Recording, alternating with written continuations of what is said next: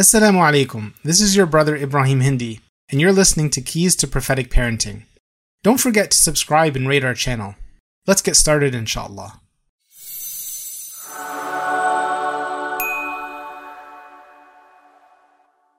The greatest obligation upon a child is to be pious, to be dutiful, and respectful to their parents.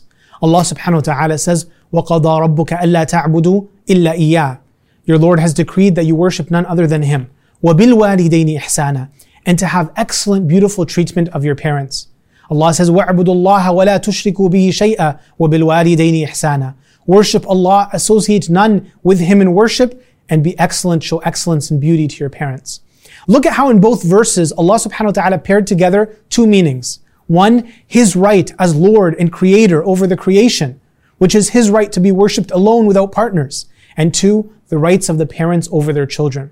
As beings, as humans, we would not have existed without Allah. We would not have been created or breathed a single breath or tasted a single pleasure or lived a single luxury without the blessing of Allah subhanahu wa ta'ala, the provision of Allah, the sustenance of Allah subhanahu wa ta'ala. God is the primary cause of our existence. And Allah chose our parents as the path to our coming into existence. Allah is the source of all the mercy we experienced in our lives. He decreed the first touch of mercy you experienced came from your parents. And so if a person is ungrateful to their parents, how can they not be ungrateful to Allah? If they are dismissive of their parents, how could they not be considered dismissive of Allah subhanahu wa ta'ala? Because of this, Allah subhanahu wa ta'ala says, li Be grateful to me and to your parents. Ibn Abbas commented on this verse. He said, فَمَنْ شَكَرَ اللَّهَ وَلَمْ يَشْكُرْ لِوَالِدَيْهِ لَمْ يُقْبَلْ مِنْهُ Whoever is grateful to Allah but not grateful to their parents, it will not be accepted from them. If we are impious to the first place of Allah's blessings upon us, how can we then imagine that we we are being pious to Allah subhanahu wa ta'ala? And because of this, being undutiful to our parents is one of the greatest sins in our religion. The Prophet said, رِضَى الرَّبْ فِي رِضَى الْوَالِدِ وَسَخَطِ الرَّبْ فِي سَخَطِ الْوَالِدِ The pleasure of your Lord lies in the pleasure of your parents, and the anger of your Lord lies in the anger of your parents. The Prophet ﷺ said, أكبر الكبائر الإشراك بالله وعقوق الوالدين وشهادة الزور. He said the greatest of all the great sins is one associating in worship with Allah, being abusive to one's parents, and giving false testimony.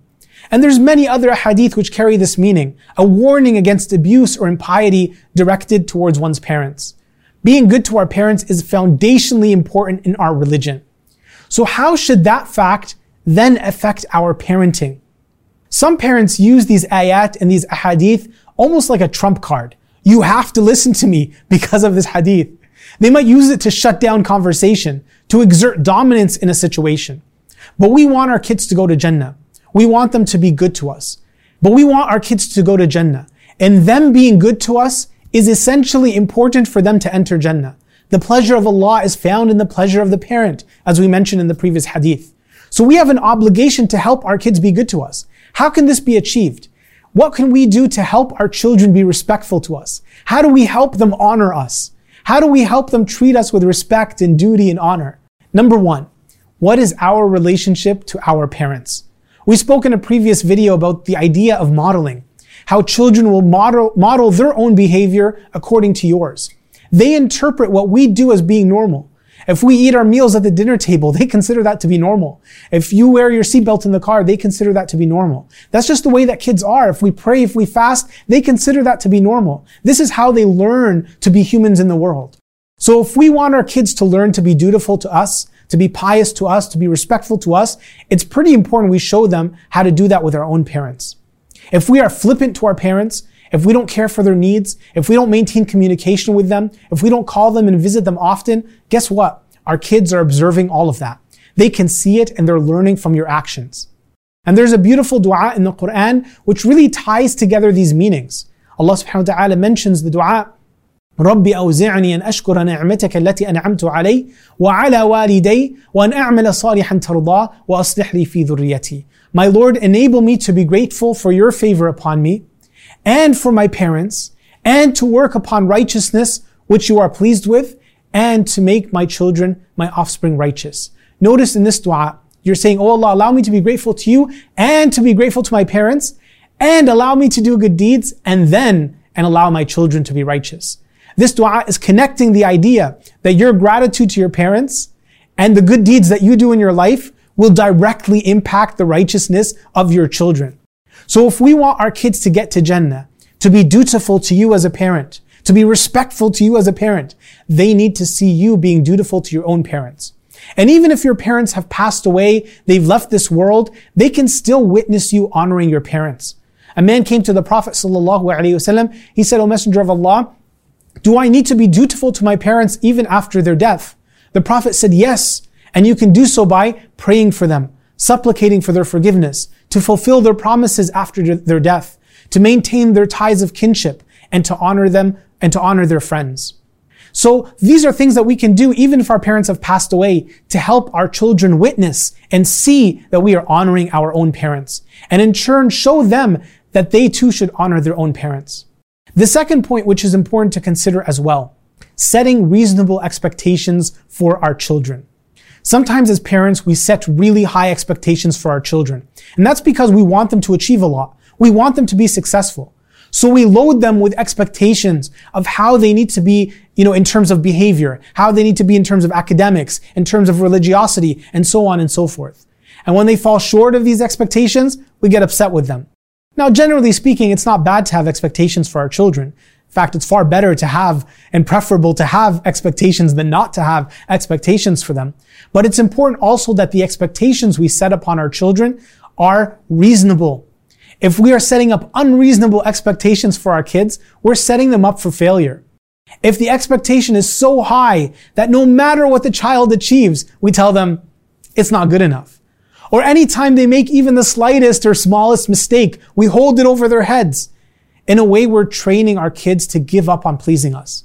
We're sending them a message that forget about pleasing us because it's actually impossible.